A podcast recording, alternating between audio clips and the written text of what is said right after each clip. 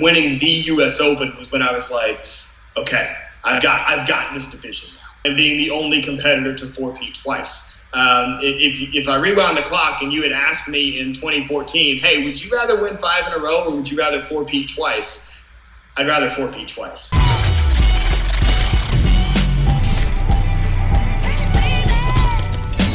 What's up, guys? Today's guest is a multiple time world champion, a member of Team Paul Mitchell, and a black belt Hall of Fame inductee. Please welcome to the Jamcast, Mr. Jackson Rudolph. What's up, man? How's it going? Happy to be here, Travis. Uh, excited for a great show. Thank you, man. I appreciate it. And I'm like I say, I always shout people out that actually wear a T-shirt that represents their team. So mad, mad props on doing so. Yeah, absolutely, man. No, I, ever since I started sport karate, and I'm sure we'll get into this, it was a dream of mine to like wear the black and white to be on Paul Mitchell. So uh, anytime I'm a, I'm a guest on a show or teaching a seminar, I gotta gotta represent. 100, man. And what, and what is this epic view that we have behind you? It looks like you're in some sort of high rise, or where, where are you located right now? Yeah, so this is actually my new apartment for medical school. So I just uh, started medical school, I guess, about two or three months ago, uh, which is why the lighting situation isn't ideal, but I'm doing my best here. So yeah, it's my new apartment. We're in uh, Bethesda, Maryland, which is just outside of DC. Um, so I joined the uh, the United States Army, and I'm going to med school for them. Uh, it was an offer I couldn't refuse. They're paying my whole way through med school. They're giving me a salary just to be a medical student, and then I'll, I'll serve as a doctor for them for several years after I graduate. Uh, and then I can go and do whatever I want as a physician or as a surgeon. So, uh, yeah, it's a really sweet gig. It's kind of a hidden gem uh, within the med school application cycle. You know, a lot of people kind of fixate on certain schools or whatever. Uh, but when I found out about this, which while I was at Stanford, I actually had some advisors that told me about this medical school that's with the Army, and well, it's with the military. You could do Navy, Army, Air Force, whatever. I just chose Army. Okay. Um, but yeah, when they told me about uh, it's called Uniform Services University of the Health Sciences, and when I had the uh, the advisors tell me about that, I was like, that's why I'm applying because that's a sweet deal. But, that, that's, so that's why. I've never actually even heard of someone that went that route, man. So like, major congratulations on doing so. Yeah, thank you, man. I appreciate it. It's uh, you know, we, we always talk about my martial arts dreams, but uh, you know, becoming a physician is something that I've dreamed of since I was in middle school too. So it's uh, it's cool to kind of live that double life and be able to do both for a little bit. And so, do you already have a, a field of medicine that you know you want to specialize in, or are you just going into general practitioner right now? I came into medical school wanting to be a neurosurgeon, and that's what I still want to do. Uh, I had several, you know, really big inspirations for me. Uh, you know, both of my grandfathers uh, passed away after battles with neurodegenerative diseases, um, and then of course Kevin Thompson's battle with ALS, which I'm sure we'll probably get more into because that's uh, uh, his whole his whole struggle and really his career uh, was a big inspiration to me. Um, and so, you know, seeing uh, those loved ones go through uh, the diseases that they went through and them all being of, of neurological um, conditions uh, is something that really inspired me to go that route. Um, and I, I, know I want to be a surgeon. You know, you guys see me with the bow. I, love doing stuff with my hands. You know, I think my hand-eye coordination is pretty good. So, so, hopefully that works out for me. But yeah, that, that's what I'm focused on right now. But you know, in med school we do rotations and you try different specialties, and maybe there, there'll be something else that I find out that I'm either really good at or I just fall in love with or whatever. So uh, I'm enjoying the ride for now. That's amazing, man. I tell people all the time when when I hear that people are going to you know a secondary school or anything beyond college, I'm like, I don't. My brain can't even comprehend that. My hand cramps when I have to sign contracts and stuff these days. So, what's the length of time that you'll actually be in school? You obviously went to Stanford for four years. How much will you be in school for this? So it's not as bad as people make it sound. Uh, because when, when people talk about, oh, med school's so long, they, they typically add everything together. So they add the four years of undergrad, the four years of med school, and the residencies. And they say, like, oh, med school is going to take like 20 years for you to finish, whatever. That's, that's really not the case. So yeah, it was the four years of undergrad. There's four years of medical school. Uh, it's pretty much split right down the middle. Essentially, the first two years are what we call pre-clerkship. Um, so you're in the classroom learning your fundamental science. You go to the anatomy lab, you do basic chemistry lab, stuff like that. Um, and then the second two years of medical school, you're doing clinical rotation. So your clerkship period, uh, where for the Army at least, I'll get to go to hospitals all over the United States, uh, work in those hospitals, learn from the attending physicians there, um, and that'll help me kind of decide what specialty I want to go into. And then when you apply to residency, and this is true for the military or the civilian route, when you're a resident, that's applying for a job. Yes, you're still learning, but you are a doctor. You have an MD or a DO after your name. Uh, at the med school I'm at, I'll be an MD at the end of it. Um, so you you have the doctor title when you go into residency and uh, you're working as a physician as a resident yes you're learning so that you can one day be an attending physician but it's not like you're still in college at another level right yeah. um, so it's med school itself is really just four years and, and people make it sound a lot Amazing. And now, obviously, with uh, you going to USUHS and stuff like that, and kind of mentioned the whole process, I know that you're also a, a, second lieutenant in the US Army. Did that mean you had to go through basic training and everything in order to become a part of this program? So fortunately, I didn't have to go through basic, but I went through a, a kind of different version of it. Uh, in the Army, they call it the DCC or the Direct Commissioning Course, uh, which basically means so AMCAS is the service that is used for medical or pre-med students to apply to medical school. Um, and so USUHS is listed on, you know, the AMCAS website. So it's another school that you click the checkbox and you apply. Um, and so I applied just like I applied to any other medical school. And then after I got accepted, they said, okay, if you would like to accept this offer, you need to go and be commissioned into the military as an officer. Um, so it's not an enlisted position, it's an officer position, which is just a fancy way of saying it's a leadership position within the military. Um, so shortly after U.S. Open this past year, uh, I went. It was in Oklahoma. I stayed in Oklahoma for a month and did all the military training and land navigation and tactical skills and did some combatives and all that kind of stuff. And uh, you know, got commissioned into the army. And uh, really, now that I'm here in medical school, yeah, like we wear the uniform for certain events and everything, uh, but they really do make it feel like you're just a normal medical student. Um, and then, of course, you know, after I graduate, then uh, when I'm doing my service, if there's deployments or things of that nature, then of course I'll, I'll go and do that. Um, but yeah, while you're in med school, it's really just like being anywhere else. And uh, I'd argue that the education might even be a little bit better because we've got uh, National Institutes of Health right across the street, all kinds of research resources. Uh, the hospital that we work at right now, when we're here in DC, is Walter Reed, which is the largest military hospital, maybe in the world, definitely in the United States. Um, so it's it's a really great training environment. Man, that's absolutely amazing. I, I commend you, and, and, like I tell people all the time, that like I, am very thankful we have individuals like yourself that are committing themselves to the health services and being able to take the extra time to study this stuff because it's something I couldn't personally do. Yet we rely so fully upon doctors uh, and anyone even down to nurse practitioners. So you know, major respect for what you're doing. Thank you very much. And yeah, definitely shout out to anybody in the health field. That was one thing that was cool about being in that direct commissioning course uh, was that my particular group that went through that training uh, was all medical professionals, whether it was up and coming medical professionals like myself, uh, but there were also nurse practitioners and uh, ICU nurses and um, all kinds of different positions that were there training alongside me. So, uh, you know, the, the healthcare system would not work without all of those major role players involved. And it's, it's not just about doctors. Every, everybody else is, is extremely important. Doctors couldn't do what they do without those other key individuals. Wow, it's so cool, man. So cool. Now, obviously, we're talking about what you're doing right now in the current times and obviously your plans for the future. So, we have to talk about everything that's got you to this point and obviously what everyone in this community and the martial arts world knows you for. Uh, so, let's take it back all the way. I've read certain things online, but I'd love to hear from your mouth. How did you first get introduced to the martial arts? And uh, it's kind of a funny story based on things I've read. Right, and, and, what's funny about it is that it's it's really a, a, pretty basic story for how people get into the martial arts. Right, you see something that inspires you, you do your two week introductory course, and then you get hooked on it, and you stay in martial arts your whole life. Right, um, so that's kind of what it was for me. Now the cool thing was it started at a, a, a I think it was first grade spelling bee, where my teacher, who was like a second or third degree black belt at the time, decided to do a concrete breaking demonstration at the spelling bee. Um, and so she did it. I thought it was the coolest thing ever. And then uh, shortly after that, a few weeks later, there was this fall festival that the elementary school was putting on, and they had these silent auctions all over the gym where you could, you know, get gift baskets or whatever. And there was one for this two-week introductory course at the local taekwondo school.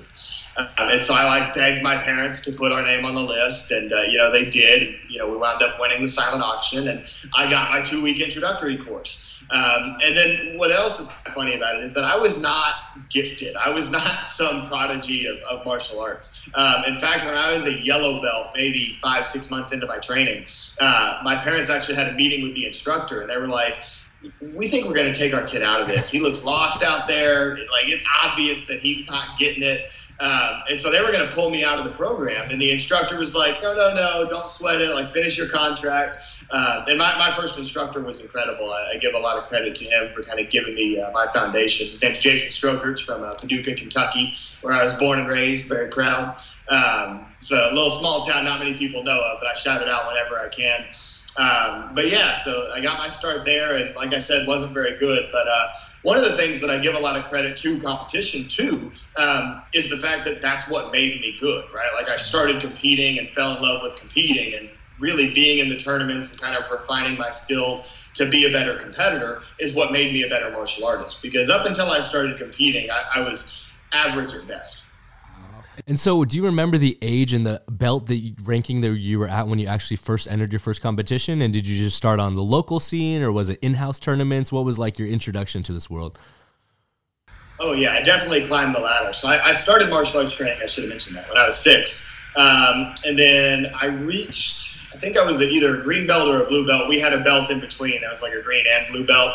Um, so I think that's the rank that I was when I went and competed for the first time. I was probably seven or eight in that range. Um, and it was just a small kind of inter-school tournament. You know, we would go up to Louisville, and uh, the it was Wong's Martial Arts was the chain of schools. They had several locations in Kentucky and a few outside of the state, and uh, they had this inter-school tournament that they held in Louisville every year.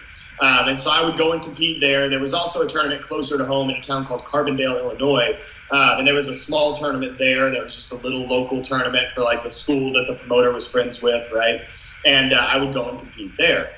Uh, and the way that I climbed the ladder was when we were at the Carbondale Open uh, my parents were talking to some other parents, and these other parents from this other school were like, "Oh, we traveled to RSKC, the Regional Sport Karate Circuit, uh, which was a, a, really prominent regional circuit in the southeast, and is still running to this day. They still have RSKC tournaments."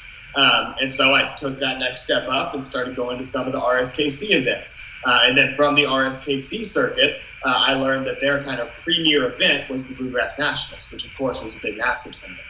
And so I went to the Bluegrass Nationals, also happened to be in Louisville, and uh, competed there. Uh, was very fortunate to compete there. I think the last two years that, uh, that Master Eubanks was the promoter before he passed away. Uh, and any story that I've ever heard about Ken Eubanks is that he was potentially the best promoter to ever live. From the quality of his event, the, the way that he went about the martial arts, and the way that he went about his tournament was, was just top notch. Uh, and one of my like most prized possessions is a second place trophy from the Bluegrass Nationals that has like a clock on it because that was a big thing of the Bluegrass is that if you won the overall grands there as an adult, you get a Rolex watch. Yeah. And so even like on the lower level trophies, they would put a clock to like represent what that grand prize is, which was really cool. So I have a second place trophy from Bluegrass Nationals in my childhood bedroom uh, that has that clock on it, which I think is the coolest thing. Uh, and then of course, you know, from Bluegrass, learned about the rest of the NASKA circuit, went to the U.S. Open, and, and I was hooked. And that was by the time that I started traveling the NASKA circuit, I want to say that was 2006. Um, so I was eight, going on nine years old. Got a couple of seasons in in that nine and under division, which I really think is critical to development of young competitors, is to get some reps in in that nine and under division, where typically the talent's a little bit more sparse because everybody's so young. Uh, right now, we've got some rock stars in that nine and under division moving up to 10, 11. Um, but yeah, overall, uh, climbing that ladder was uh, was a great journey, and I'm sure we'll highlight some pinpoints along the way there. That is so so cool, man. And so I, I have to ask, like, when you were entering these uh, these early competitions and stuff like that, were you already working with the bow staff and competing with the bow, or were you primarily just doing open forms? Like, what what was the early introductions to competing? Bow actually wasn't my first weapon. I started training. I think my first weapon was chucks. I, they put chucks in my hand at blue belt. That was the first weapon I ever did. And then as I kept climbing the ranks, you know, I did a little bit of kamas, did some eskrima sticks, did some sword. And bow was really one of the last weapons that I picked up because it wasn't part of my school's traditional curriculum. Uh, most Taekwondo curriculums to start with don't have weapons. I was lucky that my school had the weapons that we did. Um, but really, the turning point was my school purchased the XMA program, which was huge back in the mid 2000s, right? That my chat started. And uh, my instructor's wife actually learned how to do bow off of that program. She was a black belt herself, too. And she learned how to do bow from that program. And then one day she pulled me off to the side and said, Jackson, you're going to learn bow staff today. And I was like, okay, cool. Uh, so I picked up bow. Uh, you know, over time fell in love with it. But, you know, I, I was a kid. I loved martial arts, even though at the time I wasn't super skilled. I loved it. I loved going to class. Sometimes I would show up and help teach like the Little Dragons class, and I would stay and watch till the end of like black belt class. And if I was lucky, they let me in on the black belt class too, even when I was like a red or a brown belt. Um, so, you know, I was, I was hooked on martial arts. So I was learning every weapon I could, any form they would let me learn, I would learn it. Um, and Bo just kind of fell into my lap, and, and over time, obviously, fell in love with it. 100. So obviously you are very well known for the bow staff. So it's so funny that that's the introduction to it in your life. We, we honestly have to thank two people, your instructor for learning bow staff and also the XMA system clearly for, for being influential in that. Uh, how old were you when you finally got your black belt and how old were you when you, I guess, discovered your love for the bow? Uh, I tested my black belt on March 31st, 2007. Never forget it. Uh, so I guess I was nine years old when I got my black belt, um, which I admit is probably a little bit too quick to get a black belt, but that's the way the system worked out. You know what I mean? Uh, so I got my black belt in about two years of training.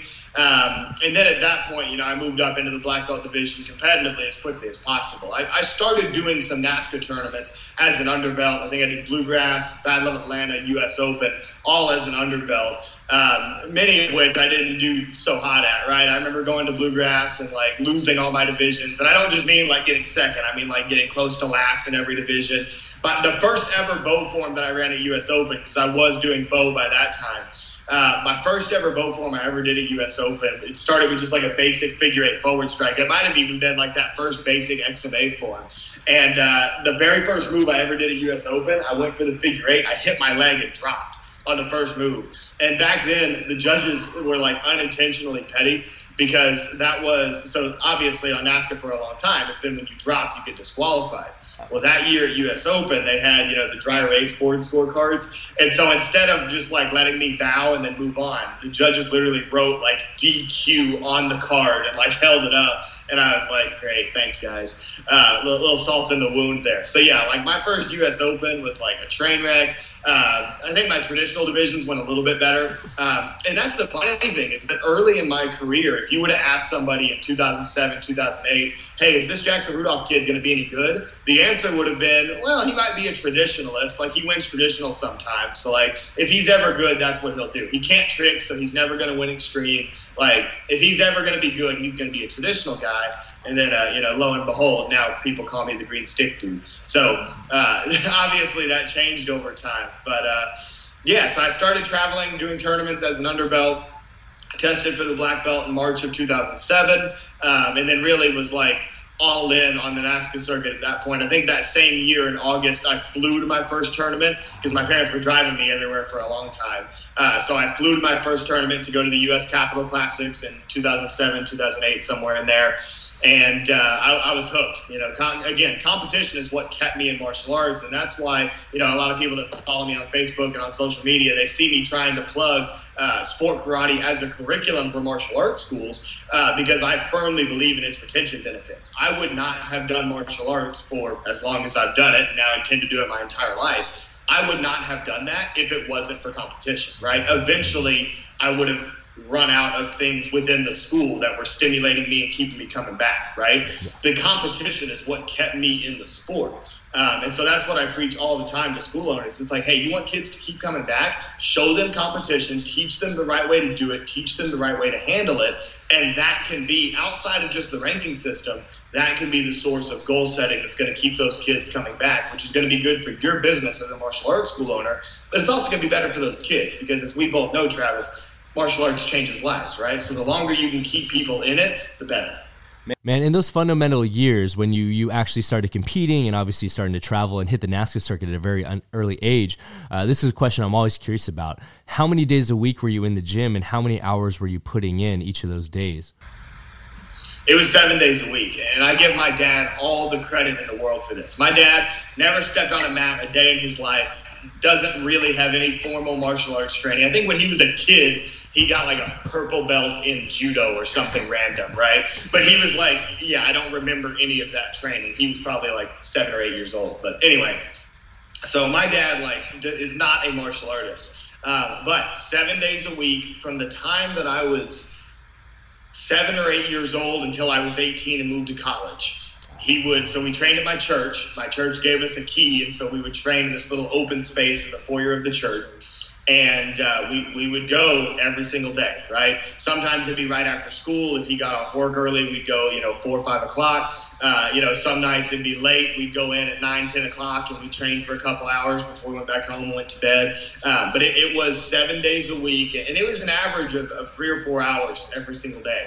Um, putting in the reps, getting that work in, and, and that's what it took, right? Because, like I've already said, you know, I, I was not a natural talent. I had to work for everything that I've been able to show in this sport. And um, I, I, credit my dad for, for knowing what it took. My dad was the one who, uh, who you know, kind of set up that training schedule and was like, you know, hey, if we train every day and we do this amount of time, you can get good pretty quick. Um, and, and, the other thing that my dad always talks about whenever you ask him about it, and, and I, obviously I don't remember this because I was just a kid, um, but he says that there was never a single time that he had to tell me, hey, Jackson, let's go train today apparently every single time when I was that age, I was like, Dad, when are we leaving? Like, can we go? Like, let's go to the church. Let's go train. Um, because that that's genuinely how much I loved it, right? And I do remember that. I remember like being completely obsessed with martial arts and trying to get better at it, trying to get the new bow tricks down, trying to come up with new bow tricks. I mean, I was trying to think of bow tricks from the time that I picked up the bow, right? Yeah. My instructor didn't let me try them until I'd been already training with the bow for like six months because I wanted to make sure I could strike first. Uh, but really, in all those training sessions, I was always thinking of new ideas. How can I do something different? A lot of times they were bad ideas, but sometimes you got the good ideas, and then you know you build on that, you put that into the form, and you see how it goes. Uh, but yeah, when I, when I was you know a kid, and then really through high school, uh, it was seven days a week, three to four hours a day. Obviously, when I became an adult, went to college, that changed. Um, you know, I'd probably get in five days a week, maybe two hours a day, which is still a lot uh, but it wasn't what I was used to, you know, in, in high school and as a kid. Um, and then now in med school, it's kind of this weird limbo situation of like, how much longer am I going to be competing? I was at U.S. Open, I didn't compete at Diamond, so uh, you know, what I've been telling people is, it's like when I'm ready, I'll compete, right? If I feel like I can be myself, I feel like I can be at my best at the highest level, I'm going to go out there. Uh, but if I've been focused on medical school finals, like I got coming up this week, for example, like I, you know I'm not going to be out there competing because I need to focus on you know my, my long term, which is going to be medicine. Uh, but don't get me wrong, I'll always be involved in sport karate. I love this stuff too much. I'll always be coaching. I'll always be around at tournaments, even if I'm not putting on a uniform. I'll be there coaching, judging, whatever I got to do to uh, to help sport karate stay alive. Hell yeah! And so, obviously, as someone that is currently ha- uh, holds the most men's ISKA open weapons titles, and as we joked about off camera, I don't even know the number of sport karate world championships that you've won. What was the tipping point? Do you remember that first tournament where you got on stage? Do you remember the first title that you won? And is that something that's a vivid memory in your mind? Oh yeah, um, I, get all of those big like defining moments in my career. Um, that's something that I'm very thankful for in retrospect. Is that I was always somebody, even when I was a kid, I was a very thoughtful kid, which is kind of weird. Um, but I, I, always like took the moment in. Like I, I never just like breezed through something and just got it over with. I always like appreciated the moment that I was in, which as a kid, it was just how I was. That wasn't an intentional thing. Um, but I'm extremely grateful for that now, looking back on it. Um, so my first time that I ever made stage uh, was at Diamond, which was like huge tournament to like get on stage for the first time at, right? A lot of times people get on stage for the first time at like a smaller tournament. You know, there's maybe like a hundred people in the crowd at the night show, you know, it's not a big deal, right? Like you can kind of get the nerves out by going and, and doing a, a smaller stage, right?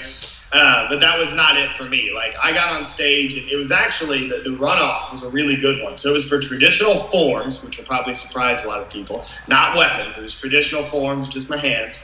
And uh, I was competing against the guy who was like unbeatable at the time. It was Ryan Wells.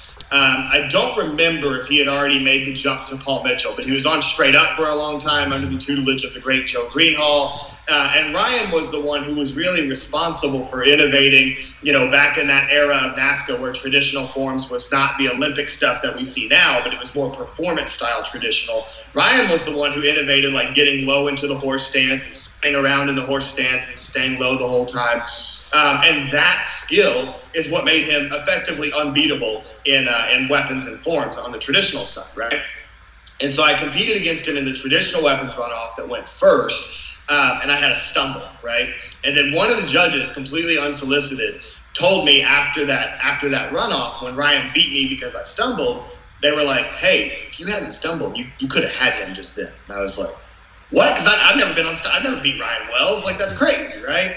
And so the next runoff that came around was traditional forms, uh, and I hit my form clean, and you know I think I won on like a three-two split, and uh, you know beat Ryan Wells and, and made it to stage. And I think stage that night was myself, Tiffany Larson, Austin Crane and Dana Hewer. I want to say that's what the division was. Um, so yeah, like stacked of like a lot of those like youth champions of that era, and I was like just kind of thrown into it my first time ever on stage. And you know, Diamond Stage was really special, and still is, right? Like Diamond's crowd is always electric. You get a lot of the people from the national karate schools that Larry Carnahan owns coming in and supporting the event. I remember the year that I was on stage the first time, the crowd was like doing the wave before the night show started. Like it was wild. Um, and so I went up there, and you know, I, I, was proud of my performance. I did a good form. Didn't get the win last night because practically nobody does their first time on stage, right? Um, but I, I, do think that being on stage at Diamonds for the first time is what prepared me for big stages later on, especially when I was doing CMX divisions where there was a chance of dropping my bow, right? Because when I had to go up there on that Diamond National stage, one of the most prestigious events in the country, and compete in front of all those people, um, it kind of desensitized me to pressure, right? Like I just went up there and did it. Um, and so throughout, two, uh, so that was the end of 2008. Throughout 2009, I started to win more and I started to win uh, in more varied divisions, right? So I'd make stage for traditional forms sometimes, sometimes I'd break through for traditional weapons, and I got a couple of breakthrough wins for CMX weapons. Um, but I, I, would say at that time, I would have probably been considered a good traditional competitor, a contender to win the overall, and I was an above average CMX competitor. Like I had a chance, but I was I was definitely not a favorite to go win uh, in CMX weapons, right? Uh, and for those of you viewers that aren't sport karate people, CMX, when I say that, means creative, musical, and extreme, the three open divisions of forms of weapons, right? Um, so that was 2009. Didn't get any wins on stage, but I was on stage really consistently and on big stages, right? Got to go on stage at the Quebec Open um, and then several other tournaments, um, but did not get on the U.S. Open stage. I was like this close to U.S. Open stage and wound up getting snubbed because uh, I was going to get on for one of my traditional events and then uh, it didn't work out. Uh, but it's actually a blessing that it didn't work out. So next thing that happens is we fast forward to 2010, uh, and in 2010, I had an idea, right? I had this gut feeling of this idea that I wanted to try. So a bit in that 2009, I would win a lot, but not break through and get the big win was because a lot of my top competition was trickers, right? Guys that would, you know, have kamas and they would have good kama skills too, but they would trick all over the place, right? And we're talking in an era of like great young kama competitors. Austin Crane, who I already mentioned, Tyler Weaver, Dre Rice, like there were all these great young kama competitors. Um, and they could all trick, right? And that was something that I could not do. Not because I didn't want to. A lot of people don't know this. I wanted to learn how to trick when I was a kid. It's just I never really had the right specialized training for it. And so it was never a skill that got developed. And then by the time I was like 14, I was like, well, I guess I'm never going to trick. And so I just kind of went with it. But that's beside the point. So, off season of 2009, I'm thinking, like, okay, what can I do to try to beat these trickers, right? And what I recognized was that the, the thing that trickers had on bow people, if you look at bow forms from like the mid 2000s, a lot of bow forms were very, very straight line, right? Yeah, you start at the back of the ring, you do techniques moving forward, and then eventually you get to the end of the form. There's probably two or three tricks in the form, right? Kind of one in each third of the form. There's some big trick that happens, right? But these tricks really weren't put together into combos, and the forms were very one dimensional, kind of straight to the front. And so I said, well, what if I could take the format that trickers use, where they work their way over to the right side of the mat, they trick all the way across it, they work their way up to the corner, they trick all the way to the back, they come back to the middle, they trick all the way forward. What if I could use that format so that in my bow form I could use up that that amount of space, and then maybe that's the thing that's making these tricking routines so appealing. Uh, and so I gave it a try. So what I did was I copied that exact format. And I said, okay, I'm going to do striking up to the front right corner. I'm going to do a bow trick combo, which really at the time bow trick combos, if you saw them in competition, were two or three techniques long, not the four, five, six trick combos that I started doing in 2010.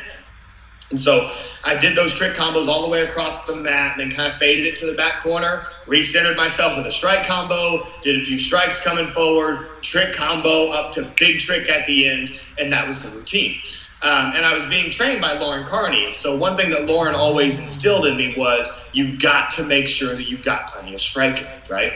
Um, and so that's what I did. I made sure that when I was building that form, that there was an even ratio of strikes to tricks. For every trick combo that I did, there was a strike combo, and there were more strikes in the strike combos than there were tricks in the trick combos. Because I am, you know, I mentioned if I was ever going to be good, it was as a traditionalist, right? So I firmly believe in the importance of the basic martial arts, right? Those foundational skills. Um, so I build this whole form and I've got this master plan. My dad likes it, I like it, and I've got this gut feeling that it's going to be good, right?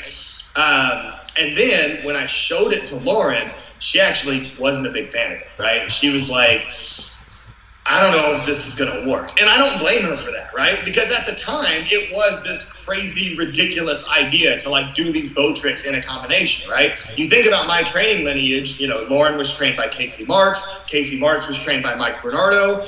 All of those people were innovators, but they would have never done release after release over and over again in a form, especially not like in a moving combination like that.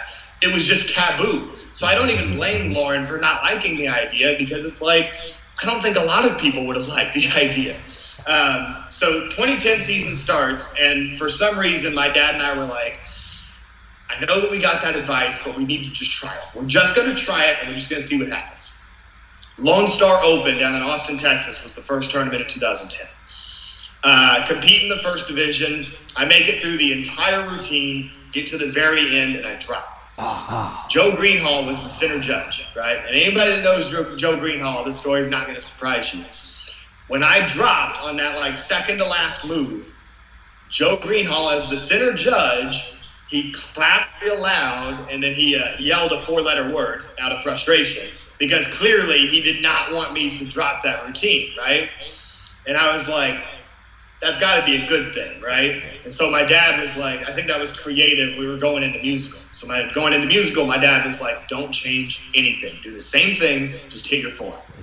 Perfect. That's the plan. Went in, did the form, uh, hit it this time. Joe Greenhall gives me a 10. I make it to runoffs, right? So I go into the runoffs. I have a stumble or something happens in the runoffs. I wind up losing the runoffs, right?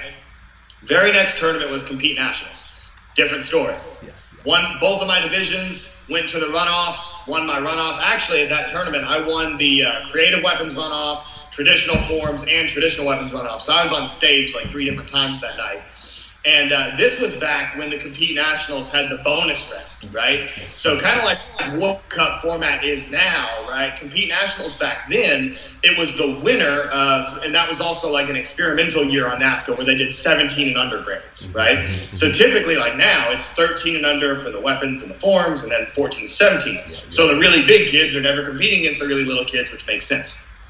2010, NASKA said, let's try something new.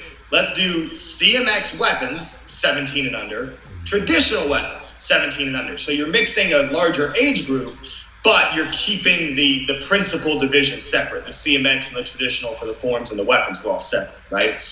And so I make it to stage. The CMX division was myself doing bow, of course, Micah Carnes doing bow, which a lot of people that are Micah Carnes fans don't even know that he did because his forms were so iconic, right? So it's Micah Carnes doing bow it was Dana Hewer doing Bo, and then it was kind of hometown Mackenzie Emery because she's a Californian, right? Uh, doing kamas, right? So Mackenzie and I were the 13 and unders. Dana and Micah were the 14 to 17s. Um, I do the new form on stage in that division, uh, and I got another 10. Dennis Brown gave me a 10. Remember, like it was yesterday, and uh, I won that first overall grand. Wow. Typically, you win your first overall grand, it's like you know, big deal, and then you go celebrate, and you know that's it, right?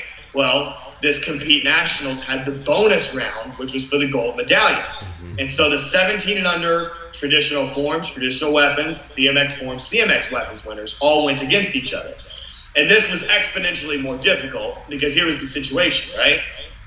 Four, uh, 17 and under traditional weapons winner was Shaheen Jahanbakhsh, right? Yeah. Who we all know is one of the most dominant traditional weapons competitors of the last decade. And it was his dad's tournament, right? So it's, yeah. man, I got to compete against that, right? So there was that. Uh, Jacob Ellis won traditional forms, uh, and he, at the time, a lot of people now know him for his choreography and the famous Ironman form that he did, right? Mm-hmm. Uh, but Jacob Ellis back then was like a really, really good traditional forms competitor. And then the uh, the biggest challenge was it was Micah Carnes doing his CMX open hand form because he won 1700 CMX forms. And, uh, and then it was me with my bow form. So I was the only 13 and under representative. Everybody else was 14 or older. And uh, went out there, did my form again. I think I may have added in an extra trick or two just to spice it up a bit. Um, and wound up winning the gold medallion that night as well. Um, so that was like huge breakout moment for me. Not only did I win the overall, but then I went. I mean, at the time, Micah was unbeatable, right? And for years after that, Micah was practically unbeatable, right? Uh, won every U.S. Open title those years. Won the Warrior Cup. I mean, Micah uh, was truly unstoppable during that time period. Um, and the fact that my bow form was able to do it once in that very specific scenario is, is a really cool memory for me. So shout out to Micah. Tons of respect for him, and especially everything he's doing in the stunt world now.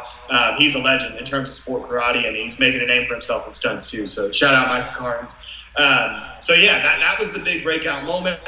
And then I had a drought for a few months. I didn't win any of the other tournaments. I go to U.S. Open. I get on stage at U.S. Open. Didn't get snubbed in 2010, uh, and I wound up winning that U.S. Open title that year as well. Uh, and that was really how my career was defined in 2010. Was I was this traditional guy that got on stage for tradition all the time. I had this new idea in 2010. It got me a gold medallion win. It got me a U.S. Open win. And then that kind of set me up for the next stage or the next chapter of my career, which I would say started in 2011. And I'm sure we'll get into that. 100% man and so obviously as someone that has won like we kind of talked about off camera uh, probably over 80 sport karate world titles at this point in your career one of the other pinnacles of sport karate martial arts is something that we alluded to at the very beginning of the episode, which is getting onto Team Paul Mitchell, which for the longest time, for anyone that's a fan of sport karate knows, that was the premier team, not to disrespect or talk down upon any of the other competition teams that existed out there. Uh, but let's be very honest uh, to be able to wear the black and white, to be able to represent and be a member of Team JPM uh, was something that every little kid wanted to at least have the, uh, the possibility of being a member on. Uh, so when did you finally officially get that bid to uh, to join uh, JPM? Mm-hmm. And I think you set the stage there perfectly, Travis, because that was exactly how I looked at JPM growing up. When I went to that first U.S. Open in 2006, and this is a story that I tell all the time just because it's so cool, um, I, we sat in like the back row. It was the sport karate equivalent of the nosebleeds at the night show, right? And I was sitting next to my dad, and we were watching, you know, Matt Emig and Lauren Carney. We watched all these Paul Mitchell people on stage winning, right? Damon Gilbert, I'm pretty sure, fought that night. Like, everybody that was wearing black and white was winning, right? And that was the moment that I was like, well, this Paul Mitchell team is pretty cool. Because up until that point, I thought that I just wanted to be on teams that I thought had cool logos. Like I remember thinking the Pro Rank logo was cool. I was like, oh yeah, I'd be on Pro Rank or the straight up iconic purple uniforms. I was like, I want a purple uniform, right? Um, but that night at U.S. Open, I was like, this is this is the team, right? And so I looked at my dad and I said, one day I'm going to be on that stage. I'm going to be on that team, and I'm going to win. And my dad like chuckled at me. He was like, "Okay, we'll see." You know what I mean? Just trying to like let me down gently, right? Uh, but I, I, was serious. I was like, "One day, I'm gonna I'm gonna win on that stage wearing that uniform." Wow. Um, so four years later, 2010, win the first U.S. Open. 2011, and the reason I'm centering this around U.S. Open is because it leads directly to the Paul Mitchell moment. Um, so 2011 went on a seven tournament win streak. Right, it, it was it was wild, wild ride. Uh, you know, won each of the, the first seven tournaments of the season, compete nationals, uh, aka Grand Nationals. I don't even remember what some of the other ones were leading up to it. Uh, I had a stumble at New England Open and wound up losing in the runoffs at the New England Open. And then U.S. Open was right after that, right? So I won seven straight, had a stumble, took an L, went to U.S. Open, obviously was defending champion, was the points leader by a mile, and so I got put on stage automatically, right? Um, and we can get into the U.S. Open selection process more because that, that's an interesting detail a lot of people don't know about. But anyway, Uh, so 2011 brought out another brand new move, uh, which was a, a, zero gravity, which is a throw where I throw the bow from behind my back. The bow rotates horizontally. That had been done before, uh, but I decided to 360 it. Nobody had ever thrown the bow up like that, spun around and caught it in a form. I put that at the end of my routine, caught it, got the win. I think I got four or five tens that night, um, and so that was 2011, right? And so now I'm sitting with two career U.S. Open titles. I was riding a seven tournament win streak. I'm eight and one on the season, which is building a pretty good resume for a Paul Mitchell invitation, yeah. right? And I knew that they were recruiting young talent because within the last year or two, they had picked up Ryan Wells. And so I was like, well, they, they look at, you know, competitors my age, they just picked up that guy. Like, you know, if, if I keep doing this, like something good should happen, right? So the rest of the 2011 season goes on. I think there were maybe 14 tournaments in 2011, and I think I went like 12 and 2, right? Like I won 12 overalls and only lost twice. And I was like, okay, this off season is when the call has to happen, right? And I did get phone calls, just not from Paul Mitchell. Um, and I, I, won't say any names out of respect for these teams, yeah. but there were teams that were reaching out to me saying, you know, hey, we'll pay for you to go to any tournament you want to go to, right? And I'm talking like big teams, teams that would have been considered rivals of Paul Mitchell at yeah. the time, right? Um, but I knew deep that I wanted Paul Mitchell, and I knew that if I went to a rival, then that's against everything that I stand for, right? And so, although I was extremely appreciative and like blessed by the fact that these teams were like, "Hey, we will sponsor you, we will send you to these tournaments to wear our uniform and compete," I turned them all down. I was like, "I, can't do it. I can't do it." Wow. Um, so I kept holding out. Uh, 2012 comes along. Warrior Cup was the first tournament of the season, if I remember correctly. Still no call from Paul Mitchell. I'm like, man, this is also my first year in 14 17, right? So I moved up from 13 and under. I'm now in 14 to 17. The Grands are now separate again, so it's just going to be me as 14 to 17 guys. And then I realized Paul Mitchell had a 14 to 17 guy. They had Austin Crane. And Austin Crane, when I was in 13 and under, Austin Crane was winning some of those overalls in forms and in weapons in the 14 to 17 range. And so I'm like, well, maybe, maybe it's the fact that they've got him, and so they don't think they need me, right? So now that I'm now that it's 2012, now that I'm in this division, if I just start beating the Paul Mitchell guys, they don't have a choice, right? Mm-hmm. So uh, Chicago comes around. I go compete in Chicago, win my first Warrior Cup right? 2011, I won the Grands, made it to the Warrior Cup round, and then dropped. And then uh, my teammate, Michaela Johnson, uh, all time great kama competitor, in my opinion, innovator of a lot of the kama tricks, uh, Michaela Johnson won her, her, Warrior Cup that night. So 2012, I won my first Warrior Cup. Uh, I think it was me and Dallas Liu in that Warrior Cup final. I was 14 17, Dallas was 13 and under. And Dallas and I had a couple of Warrior Cup finals back to back. It was me and him for two or three years there uh, in my initial kind of run of Warrior Cups. Um, so I win the Warrior Cup, uh, but the Paul Mitchell guys weren't there, right? Because at the time, Warrior Cup was not a Paul Mitchell sponsored event. So I didn't beat their guys. Man, what was a Paul Mitchell sponsored event was the Lone Star Open.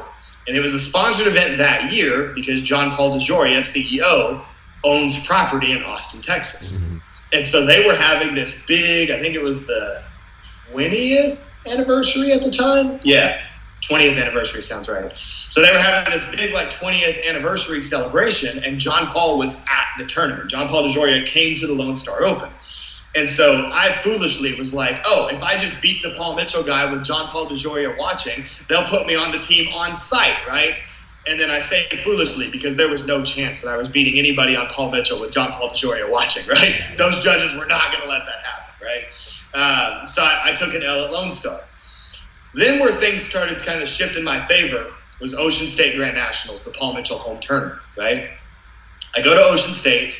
I make it in the runoffs against Austin Crane, which, by the way, huge shout out to Austin Crane as well. I looked up to him for years when I was coming up.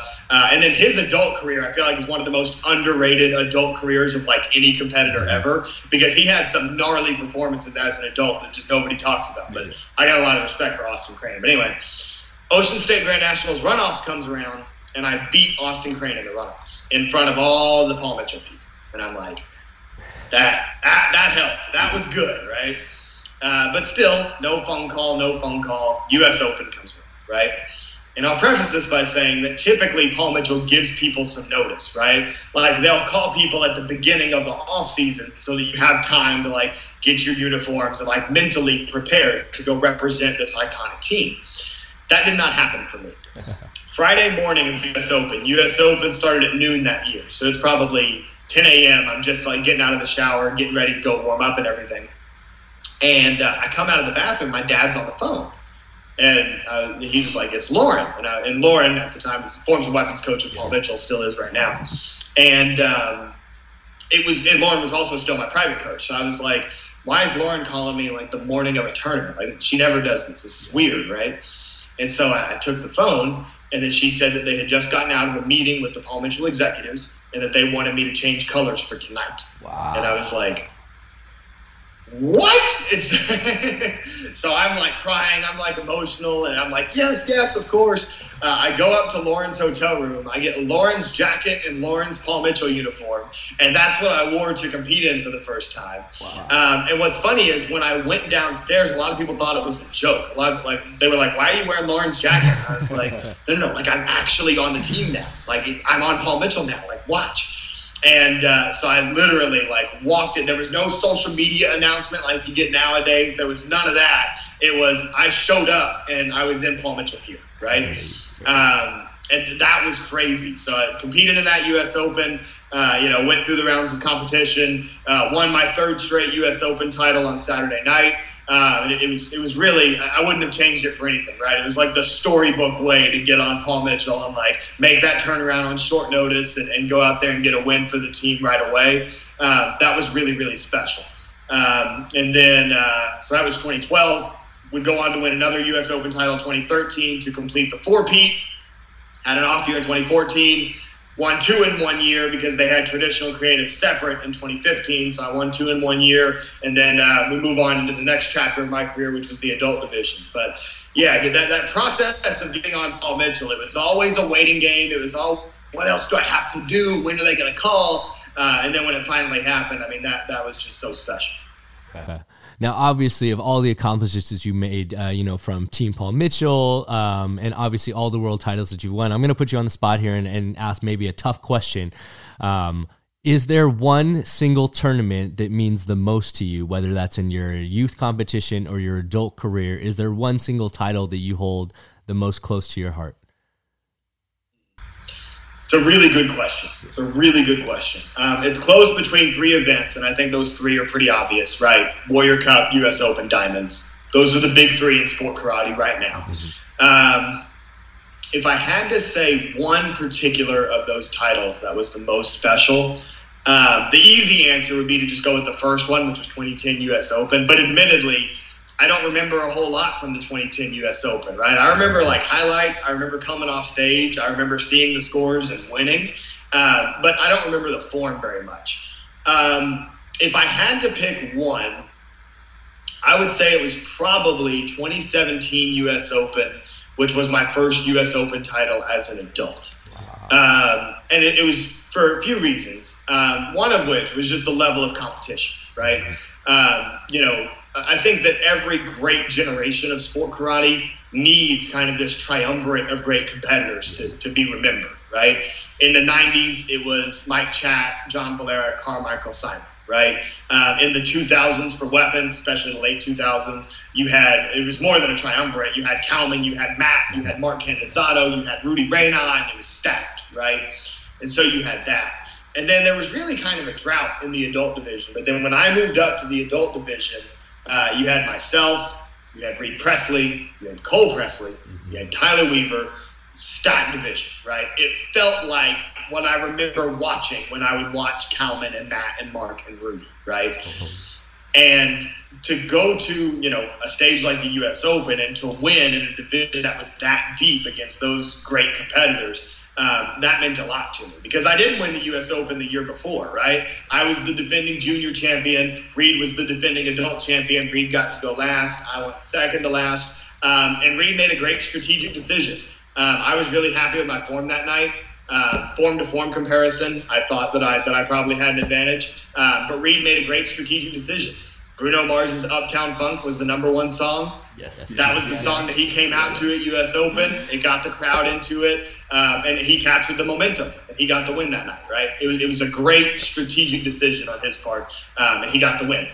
And so coming back in 2017, because I was like, when I lost in 2015, when I, or sorry, 14, when I lost in 15 and I ended the streak, that streak of four straight wins, if I had won five, that would have been the all-time record, right? People had won four straight weapons titles before. Kalman did it, Casey Marks did it, Jim and Nguyen did it, but no one had ever done five straight weapons titles. And I was like, I'm going to do it. Like, I'm going to be the one that sets the record. And then took an L in 2014. I was like, man. So I come back in 2015, immediately was like, okay, I need to start winning right now so that I can get back to my 5P by the time I'm in the adult division, right? So I did win that last year as a junior, but then streak snapped year one as an adult. Man, am I ever gonna get? Am I ever gonna get that chance again? Right. Um, so coming back in 2017, getting my title back, and then winning the adult title in 2017. It was special for that reason because it, it validated me as an adult competitor. I had won a Warrior Cup the previous year. Uh, I think I won the most overalls the previous year as an adult competitor. But winning the U.S. Open was when I was like, okay, I've got I've got this division right? Um, and then you know being able to win in 2018, 2019 U.S. Open, and then uh, you know coming back this year in 2021 after there was no 2020, um, and being the only competitor to four-peat twice. Um, if, if I rewound the clock and you had asked me in 2014, hey, would you rather win five in a row or would you rather four-peat twice? I'd rather four-peat twice. Wow. Um, so, you know, the, the, the, 2017 win that kick-started the active streak that's going on right now at U.S. Open, uh, and really that was the reason that I competed at U.S. Open this year was I didn't want to let the streak die. You know, I didn't compete at Battle of Atlanta, I didn't compete at Diamonds, but I was like, man, if I don't compete at U.S. Open, the streak's to snap. And it could be a four-peat again. I could be the only person to four-peat twice. Man and so I was like, I got to do it, right? And there's a really cool story behind U.S. Open 2021. We'll get there. Um, but yeah, so U.S. Open 2017 was a big turning point.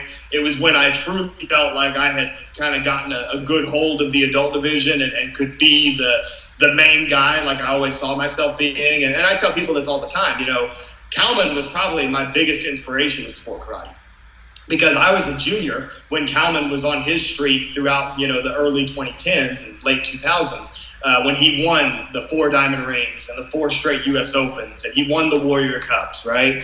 Uh, and I was watching that happen live. I was at every tournament that Kalman was winning, right? And he was doing it in dominant fashion against a deep division. Like it, it wasn't like he was winning and there was nobody touching him, right? There was Matt Emig, there was Mark, there was Rudy. Like there was legitimate competition fellow Team Paul Mitchell members every time that Kalman was stepping up to the plate. Uh, and so that's what I looked at. I was like, that's what I want to do. I want to be the guy that gets to the adult division and can still be the number one weapons guy every time. Um, and you know that that U.S. Open is, is really felt like I was making that transition to, to be able to do that, um, and then winning four straight adult weapons U.S. Opens like Kalman did um, that that was special. That that was that meant a lot to me. Hell yeah.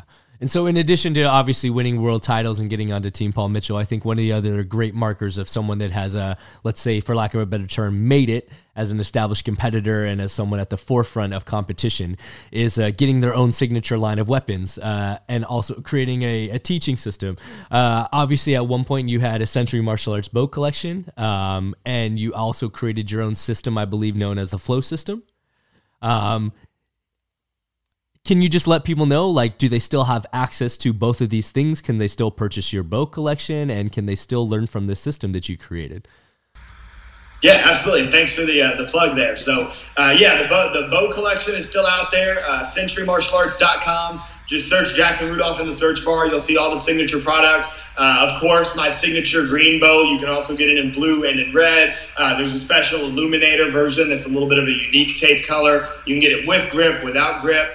Um, we've also, in the past couple of years, introduced there's now like a wood stained bow that you could use for traditional if you wanted to, um, as well as a product that I'm really proud of, which is the trainer bow, uh, which is basically a one size fits all bow training tool. It has two pieces of grip tape on it that shows you where the proper uh, mm. position to hold the bow is. And it's the perfect length so that it'd be like a full size bow for a kid. But even for an adult like me, it's the right length so that I can hold the bow in proper position and hit the strikes up against my body as hard as I want to. It doesn't break. I've trained with three or four of them over the years, never broken a single one of them. Um, so it's a very durable training tool. It's great for getting your hand positioning right, training targeting. Um, and also, if you're like running a bow class and you have several of them, you don't have to go through the whole like, hey, there's this stack of a bunch of different size bows in the corner. Kids, go find your bow, right? They're all the same height and they're all meant to, they're all made to be that way, right? So you can just hand them out and literally say, okay, we're going to practice this strike or that strike. So I'm really proud of that little innovation that we had. And then there's also a, a signature carrying case as well. Um, so that's all on centurymartialarts.com. Just search Jackson Rudolph in the search bar. Um, and then as far as curriculum goes, so there's actually two products that I have on the market right now. Uh, the flow system is still out there. Um, and the flow system was designed as a weapons training curriculum for martial arts schools. Mm-hmm. So it was specifically developed for that martial arts school owner that's like, I've never really done sport karate before. I don't know much about weapons training. We've always been more of a traditional school. Um, and what makes the flow system special and what makes it perfect for that type of school owner is that there's instructor training modules uh, implemented throughout the program. So not only are there the techniques for a given level, the combos that you'll learn, there's three different forms that are learned throughout the program. But there's also these supplemental uh, instructor training modules that go through some of the tips that I've used for years that help students understand how to do certain moves uh, more quickly and efficiently. Uh, that increases consistency rates of those moves so that students aren't dropping all the time and gives those little tips. Um, and it's basically everything that an instructor needs to know to properly educate their students on the bow right? Um, so that's what the flow system is. That's still available at theflowsystem.tv. Um, after the success of the bow program, we also brought in Mackenzie Emery to do a Kama program. Uh, so you can find her Kama program as well. And there's also kind of a, a, pay one price that's a bundle for both the bow and the Kama program that you can kind of rotate through. Um, and then who knows, in the future, maybe we'll add nunchucks and sword if people keep supporting and purchasing the program, right? Um, so that was a really cool collaboration with the Martial Arts Industry Association. Um, and then a more recent product is a collaboration with Black Belt Magazine and their online courses. They've got several great online courses that they have. Um, but Sammy Smith actually called me a couple years ago now and was like, I've got an idea. And so she pitched me this idea for Sport Karate University which isn't so much designed for the martial arts school owner. Sport Karate University is more designed for the individual student. Yeah. It's a very affordable price. Some of the modules you can get for as low as like 30 bucks to train with mm-hmm. Sammy and I for like an entire uh, training module, which is like ridiculously low pricing. So we made it affordable on purpose so that, you know, some kid somewhere that has never gotten a chance to learn sport karate can beg mom and dad for it and they'll give in and they can start training, right? Um, and so that is designed for individuals. Again, that's on Black Belt Magazine's uh, online store. Um, and if you just click on the online courses tab on blackbeltmag.com forward slash shop, or shop.blackbeltmag.com, one of those two, you'll try them both. Or just Google search Sport Karate University, you'll find it. Um, but anyway, so yeah, that is, uh, there's different modules. There's one that's like specifically for like, how do you compete? How do you perform at a tournament? And then, of course, there's bow, there's nunchucks with Sammy, tricking, open forms, uh, the whole nine yards. So, uh, yeah, really proud of all those projects that we've been able to put out. And uh, huge shout out to Century Martial Arts for making all of it possible, right? Century Martial Arts. Uh, obviously, they own the Martial Arts Industry Association. That's the consulting department of Century. Um, and then Century purchased Black Belt Magazine several years ago. Um, and so my connection with Century runs deep. And uh, you know, they uh, they took a chance on me. You know, I was I was a 14 year old, uh, 14, 15 year old kid who had just gotten on Paul Mitchell and was, uh, you know, winning some tournaments and um, you know, Century contacted me and said, "Hey, you know, we'd be interested in doing a signature line of weapons with you. What do you think?" Um, and so I took a trip to Oklahoma City, where Century headquarters is, and um, you know, my dad and I had the meetings with them, and um, you know, I, I became the, the, youngest competitor to ever get an endorsement from Century uh, or any martial arts company for that matter.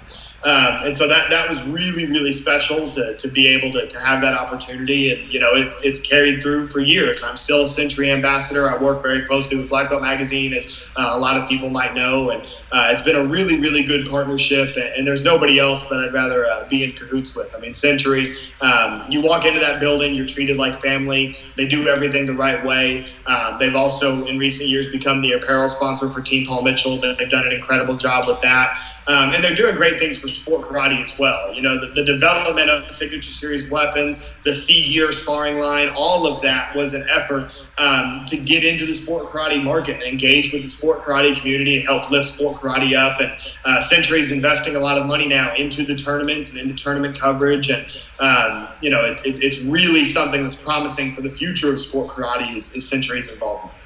100% man it's also so cool to see uh, the way that you continue to be attached to them, like you said, and I kind of mentioned that you're an ambassador for Black Belt Magazine, you're an inductee into the Hall of Fame, uh, and so like I- am very curious in regards to this and everything that you got going on because obviously you're you're going to medical school. We actually had to uh, bump this meeting up to Saturday because you need to study for finals on Sunday, which which obviously shows the amount of time that you need to put into your studies during this time.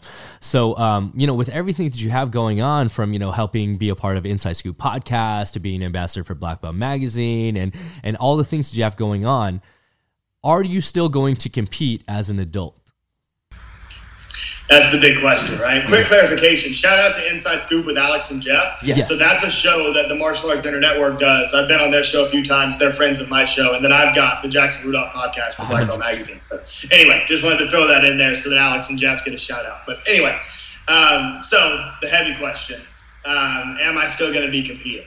The short answer is yes, right? Um, I fully intend to compete again. Um, have I competed for the last time at the U.S. Open? It's possible, right? Um, however, I intend to compete again. Um, again, it all depends on if I have the time to train while I'm here in medical school. If I feel that I'm healthy and I'm at my best and I can go out there and, and be the Jackson Rudolph that I expect to be, um, then I'll be out there again.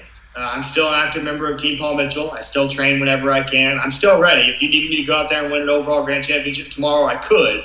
But I don't just want to win. I want to do it my way. I want to do it the right way. Um, so, uh, kind of in limbo right now, right? Um, but I know that I'm closer to the end of my career than I am to the beginning, uh, and I do intend to compete again, right? So, is there some percent chance that I'm not going to compete again? Of course there is, right? You can say that after any tournament. But I intend to be out there at some point. Wow. Okay. Okay. And and, and I I want to ask this one question just because um you are one of the people that is still very closely connected with sport karate. Obviously, on the back end of that question of saying you may not compete again, uh, this is a very open ended question, so I don't want to open a gigantic can of worms, but I am curious to get your opinion on this. Um, back when I was competing and back when I grew up watching things, obviously the tournament circuit was gigantic. I remember the crowds. I remember things being um, some of the most exciting moments of my life were going to night shows and obviously uh, seeing them and stuff like that. Do you think that we have hit the ceiling as far as sport karate tournaments uh, as a whole? Um, and do you think that there still is a future for sport karate tournaments, I guess, uh, continuing as far as growth is concerned. Because obviously we've seen some drop off for lack of a better term and obviously someone like yourself that is such a champion in heralding the importance of competition to continue to inspire kids um, where do you think we're currently at? And do you think that uh, there will be some sort of revival i guess down the road well, we've got a lot of work to do. Um, do I think that we've reached the ceiling? Absolutely not. Um, you know, anybody that I've ever shown sport karate to for the first time, I've never had anybody not be impressed with it, right? They're always like, that's amazing. Like, how does he or she do that? Like, that, that's crazy, right? So the, the interest is there from the, from the general public right? Sport karate has the potential to be a great spectator sport on the level of a extreme skateboarding or snowboarding or a lot of those X Games sports, right? That's what I envision the future of sport karate being. Um, sport karate is never going to be basketball. It's never going to be football. It's just not. It's not going to be that way. But it could be snowboarding. It could be rollerblading or, whatever, right? Any of those kind of niche extreme sports. Surfing is another, right? Sport karate could very well become uh, something that is at the level of those other legitimate professional sports where the athletes can make a living off of just competing, right? Right now, if you want to make a living in sport karate, and I've done it before, um, you virtually have to be teaching every single weekend. You've got to have students on, you know, Skype or Zoom all the time in order to be bringing in enough money to, you know, really make make a legitimate living, right? Um, and that's not how it should be. Now, do I love teaching and I enjoy every part of doing that? Do I still do that? Absolutely, I do. However, the future is is that you know, LeBron James, for example, doesn't have to go and teach basketball camps to make his money, right? He has his Lakers contract, and that's plenty, and then endorsements and all that, right? But that's the other thing. If you put sport karate on the platform of, say, a snowboarding, right? And maybe Shaun White's a better example than LeBron James, but you see where I'm getting at, yeah. right? But once you get sport karate to that level, it's not just the prize money that can be won at events. It's not just the sponsorship money that comes from those events, but it's also the endorsements for the individual athletes who are at the top of their game, right? Because if you give athletes a big enough platform, it's a whole lot easier to get an endorsement deal, right? Like I reached the pinnacle of sport karate and then was able to get an endorsement deal from Century because Century is a martial arts company. But in order for sport karate to have a future, we have to get outside of that. We need Gatorade to be interested. We need, you know, these other brands, major airlines, whatever the case may be, right? We need these other brands to be interested because the platform is big enough. There's enough eyeballs that the advertising and the endorsements are worth it to those major corporations, right? So uh, I definitely think that there's more to you know more to sport karate. That we have not reached the ceiling. Uh, you know, if you even look back at like what's considered the golden era of sport karate, right? We had big night shows that were happening at the Palace and at Auburn Hills in Detroit, right? We had night shows that were happening at Georgia Dome in Atlanta, right? So it's like we can absolutely get sport karate back to that. Um, but there's a couple of things that need to happen, right? Obviously, some of the downturn that we've seen recently is because of COVID. We didn't have tournaments for a year. Obviously, that's going to hurt stuff. Uh, so uh, we got to rebuild from COVID. Number one. Number two, we got to work together. Um, you know, on a lot of podcasts and message boards and stuff like that sport karate right now, I see a lot of a lot of division. A lot of people that want something to be done their way, and they're arguing with the people that want it to be done their way. And you know, that's never going to get us anywhere, right? Ultimately, the people who hold the most power, the most influence in the sport, have to work together, put their minds together um, to ultimately put the best product forward. And I do think we're taking steps in that direction. There are some role players that are working together in the right ways um, to get sport karate the exposure that it needs. Um, the recently announced partnership between Black Belt Magazine, SportMartialArts.com, Jungo TV, and Matt Action is a big step in that direction. Jungo TV, I saw somewhere recently, they have like 300 million active users of their platform, right? And so it's like if we get events regularly streamed on Jungo TV, where there's 300 million people around the world that could see sport karate, there's a good chance that a lot of those 300 million people that see it will a fall in love with it because it's exciting, it's a fun sport to watch, and number two amongst those 300 million, there's got to be a few that have the connections and resources necessary to help the sport get to where we want to get it to.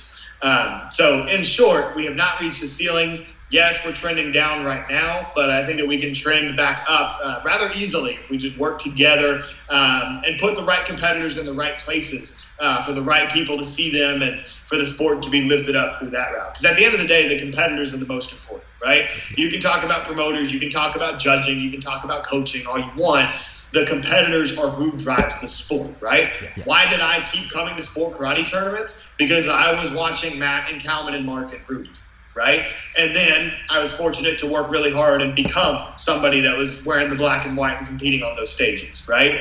But the sports are always going to be driven by the athletes, right? You don't watch the NFL because of Bill Belichick. You watch the NFL to see if Tom Brady's going to keep playing till he's 80, right? Like you watch sports for the athletes and their stories and to support them. Um, and then once you get the sport up to that level, maybe we see the type of team support that we see in major professional sports, right? That's one thing that's kind of unique to sport karate that the individual professional sports don't have, skateboarding, snowboarding, is that a lot of times those are individual sponsorships. Like they'll wear the logo of an individual brand that sponsors that individual. Sport karate is kind of unique in the sense that we have teams for that, right? Yeah, yeah. Team Paul Mitchell is all athletes sponsored by Paul Mitchell, right? Um, team Dojo Elite landed that Taco Bell sponsorship, right? That is a team that is sponsored by the brand Taco Bell, right? And so this this unique concept in sport karate that teams are sponsored by brands instead of just individuals um, is a kind of unique model in the sports world, and I think it could work really well. Um, just like me, young kid watching the U.S. Open, gravitated towards Paul Mitchell and became a fan of Paul Mitchell from day one, you can get other uh, spectators to become fans of these individual teams. Mm-hmm. Um, and that's an advantage to the sport karate model that some of the other individual based professional sports just don't have.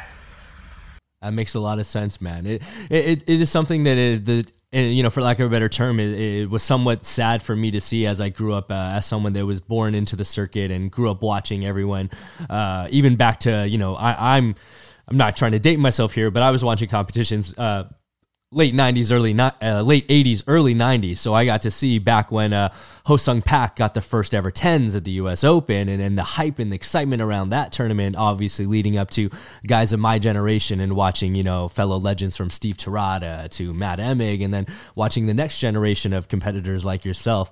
Um, i do hope that there is some sort of revival and like you've stressed over the duration of this and obviously hopefully people are taking away from this is that the importance that competition can have on on youth is such an impactful thing. So, uh, you know, fingers crossed that uh, we will start to see some sort of revival, even if that's baby steps. And like you said, I think the uh, the partnerships that have just been landed recently will hopefully bring a larger audience into it. So, fingers crossed.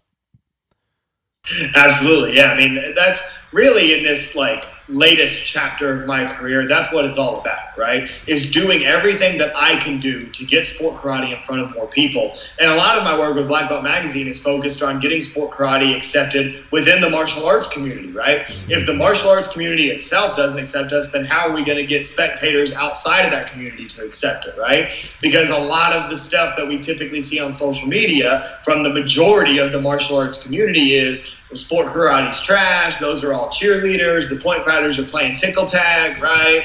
Like we see that stuff all the time, and it's like you never see sport karate guys bashing the traditional guys. Like I've never heard a sport karate guy say, "Hey, we don't need this traditional stuff." No, a sport karate guy has never said that. But for some reason, these traditionalists consistently attack sport karate competitors of like, you're bad for the martial arts. You're not a martial artist. And it's like, why? You know what I mean? Just take it for what it is. All of these athletes have learned some form of a traditional art before you see them on stage doing the flips and the tricks or fighting and point fighting. Mm-hmm. They all have traditional training. They're all supporting the industry that you are making your livelihood off of. So why would you not support that, right? And so a lot of my work with Black Belt because black belt's following is the general martial arts yes. community, right? Even back in the day when black belt covered sport karate more in the days of your Bill Wallace and your Joe Lewis and all that, right? Um, really, black belt mentioned those athletes, but there was a separate publication that black belt owned called Karate Illustrated that was for sport karate because a lot of the traditional martial arts community they liked the full contact stuff, but really they wanted self defense and stories about this master or that master or Bruce Lee or martial arts movies or whatever they never were really into sport karate. That was for the Karate Illustrated audience, right? Which of course Black Belt owned, right? And so now what I'm trying to do with Black Belt is just normalize sport karate within the, the bigger martial arts community.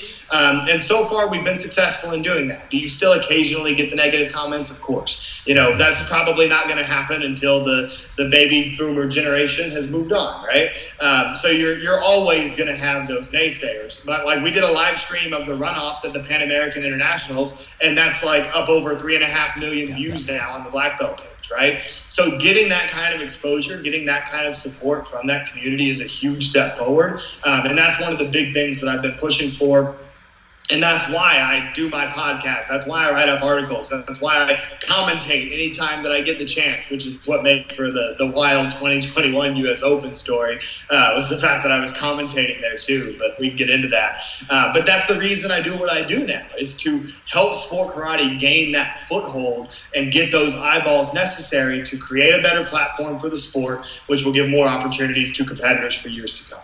Okay. Super, super cool, man. Now, this is a this is a question I always ask everyone before we get out of here, and I, I want to ask you because I feel like someone that's as uh, analytical and a thinking brain like yourself has probably has an answer to this. That'll be all encompassing between your own personal journey and martial arts is concerned. Um, and obviously, we've touched on your past uh, briefly, and obviously where you're at currently. And so this this is something that's so important. Also, as just a, a way for us to to to kind of view the journey that you're about to go on. So uh, it's all encompassing. Where do you personally see yourself five years from now? And then where do you see yourself 10 years from now? Great question.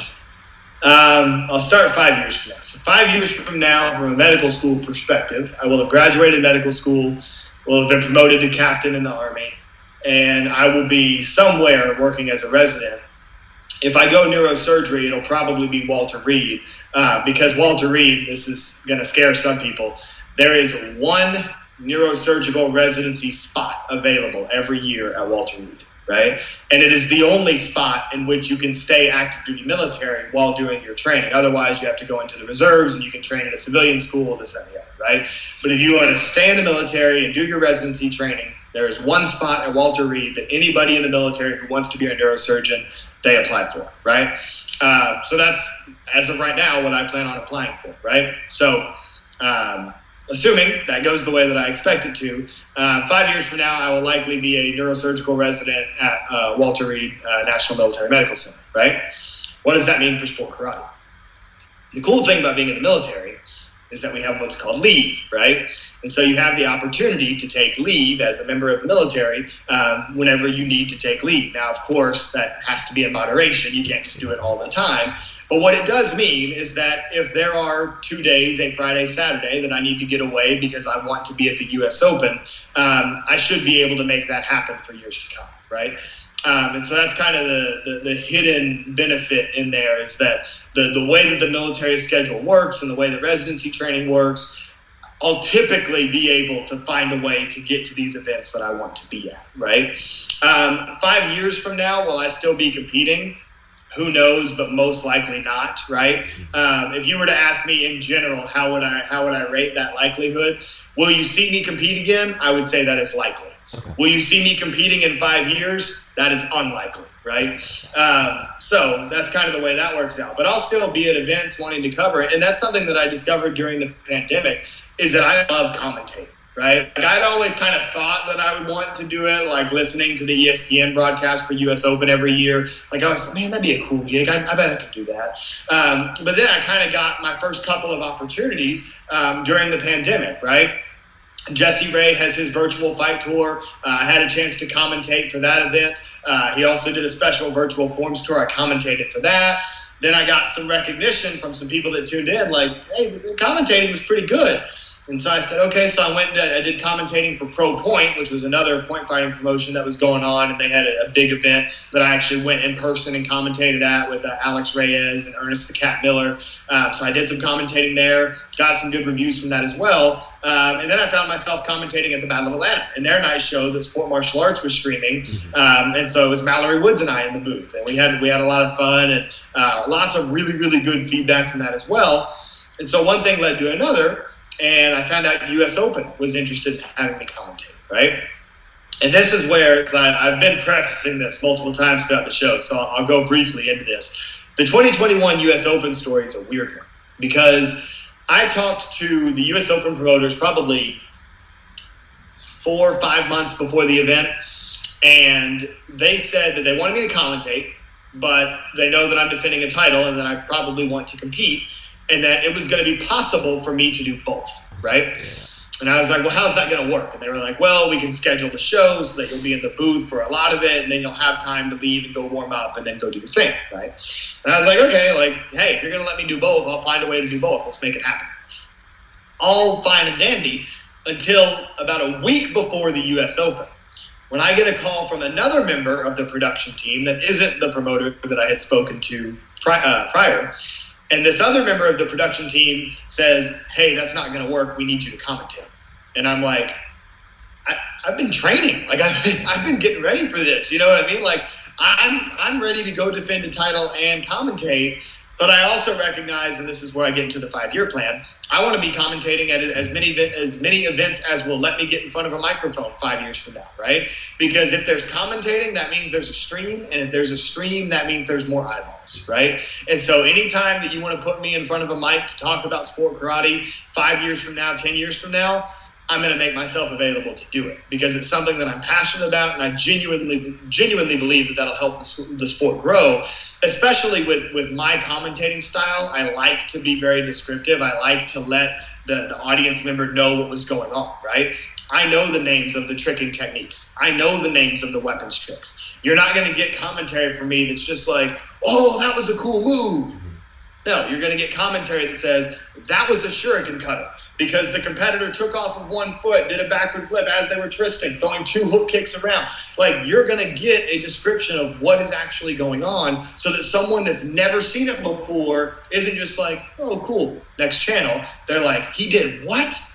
So that that's a big reason that I commentate the way that I do, and that's why I want to stay involved in it. But anyway, week before the U.S. Open, they tell me, hey, we're not going to be able to make it work, but we need you to commentate because we don't have a backup plan. Uh, but of course, there's other competitors. They'll they'll do the division and you'll just commentate. And you know, I was a little disappointed in that because I wanted to go defend my title, but I was like, this is what I need to do. This is the right thing to do. I'll go commentate, right? Well, that was the plan was for me to just commentate until Thursday night. So mm-hmm. competition, of course, starts on Friday. And Thursday night, I get a text from one of the promoters to go meet him somewhere. It's like 11 p.m., right? And I have this meeting with the promoter, and essentially they're like, I know that people told you that you were only going to be able to commentate. However, we've been over this again and again and again, and we've figured out a way to make the schedule work. I know that this is random and you haven't thought that you were going to compete for a week. Can you compete? And I was like, absolutely, sign me up. Um, so I found out that I was competing at the U.S. Open literally like 12 hours before my first division started. So I go back to my room, go to bed, wake up, go to work, right? Um, won each of my divisions, won the runoffs, won the daytime grands, um, and then went on stage Saturday night and, you know, was able to defend my title Saturday night. Um, but like the fact that I was competing, yes, I trained for it for months leading up to, which is why I had a new move planned at the end of the form, which I was able to pull off. Mm-hmm. Um, but the last week leading up to the event, I didn't think I was competing. And uh, I learned 12 hours before the tournament starts, uh, hey, yeah, you, let, us make this work. Go compete. And I was like, okay.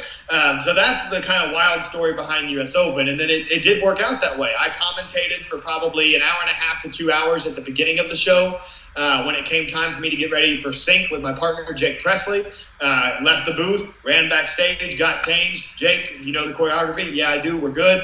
Jake and I go on stage, go win that title. I come off stage, I go back to the booth in my full uniform, commentate the 14 to 17 weapons grands because I specifically requested to commentate that division because it was a wild division.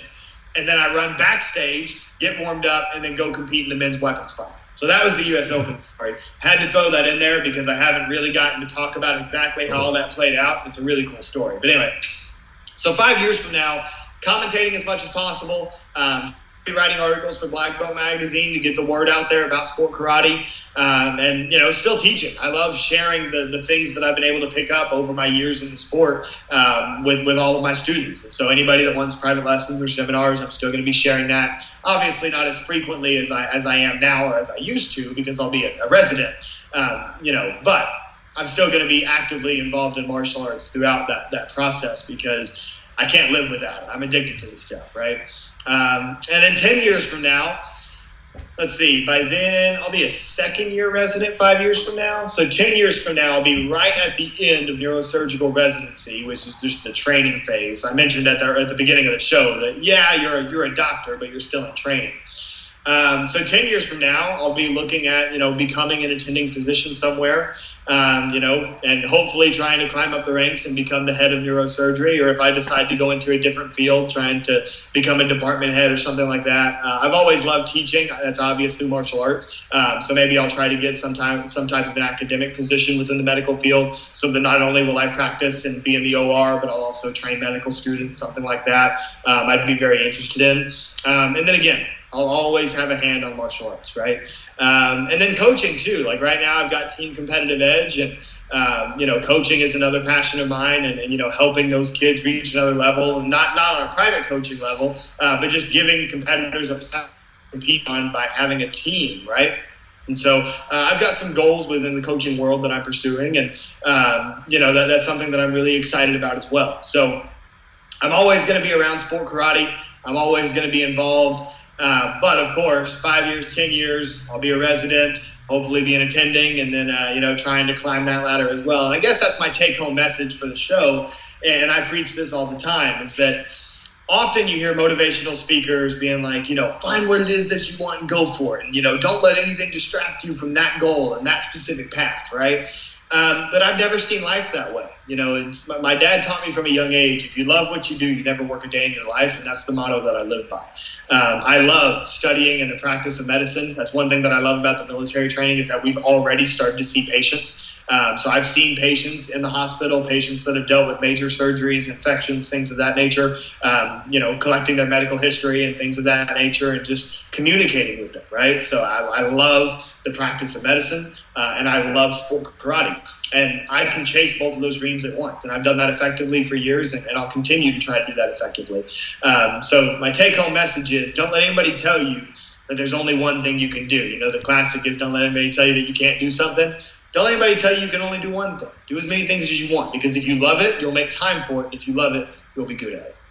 100% man yo man literally on behalf of myself and the community you know we really appreciate everything that you uh, not only are continue to contribute to the martial arts but everything that you have contributed over the years from you know being an example uh, by winning world titles you know by being a member of team paul mitchell by getting inducted in the hall of fame. Uh, it's amazing to see everything you've accomplished. And uh, one thing that i want to make sure that we talk about before we get out of here is letting people know how they can continue to stay up to date with your journey and everything that you consistently have going on because you are someone that is still so very active, and I feel like uh, we've only touched the surface of your life, and they can continue to stay up to date with everything by following these platforms. So, uh, real quick, can you just shout out how people can continue to follow you and uh, promote anything that you want to? We'll be sure to throw it on the screen and spell it right and stuff like that. Absolutely. Well, thank you, man. So, yeah, if you want to follow me, uh, Instagram is where I do a lot of my sport karate posting. That's at Jackson Rudolph one. Uh, you can also find me on Facebook. I do a lot of my more uh, business stuff, like magazine stuff, through Facebook. So you can find me there as well. Just my name, Jackson Rudolph. Uh, follow the Jackson Rudolph podcast. That's like my official page on Facebook, uh, so you can check out that show as well. Um, what we do on that show is a lot of sport karate history conversations. Uh, so, like, like a few weeks ago on the show, we had Keith Vitale, who was like the first ever winner of the Diamond Ring, right? Um, so definitely check out the Jackson Rudolph podcast and that Facebook page. Uh, that gets streamed on Black Belt Magazine on a weekly basis, so that'll be coming back in full force in 2022. Um, and then, of course, keep tuning into the Jamcast as well, right? The more podcasts you listen to, the more uh, martial arts knowledge you're gonna you're gonna have pumping through your veins. So uh, definitely stay tuned to the Jamcast. But yeah, my pages: Instagram Jackson Rudolph one, Facebook Jackson Rudolph at the Jackson Rudolph podcast on Facebook. Um, and that's about all that I do on social media. I have a Twitter, but I don't use it much. I have a TikTok, but I don't use it much. I'll get on that. I think that those are both just like uh, Twitter's at Jackson Rudolph too. TikTok's at Jackson Rudolph. Um, but yeah, so Instagram, Facebook are the places to be for me. Hell yeah. Guys, please be sure to hit that like button, comment, subscribe for brand new episodes each and every week. Join us every Monday for jam breakdowns and every Friday for brand new Jamcast, interviewing influential members of the Moody community like Mr. Jackson Rudolph himself. So, guys, with that being said, I got to give one more very special shout out. Thanks for coming through, brother. I really appreciate your time and everything you've done. Thank you so much.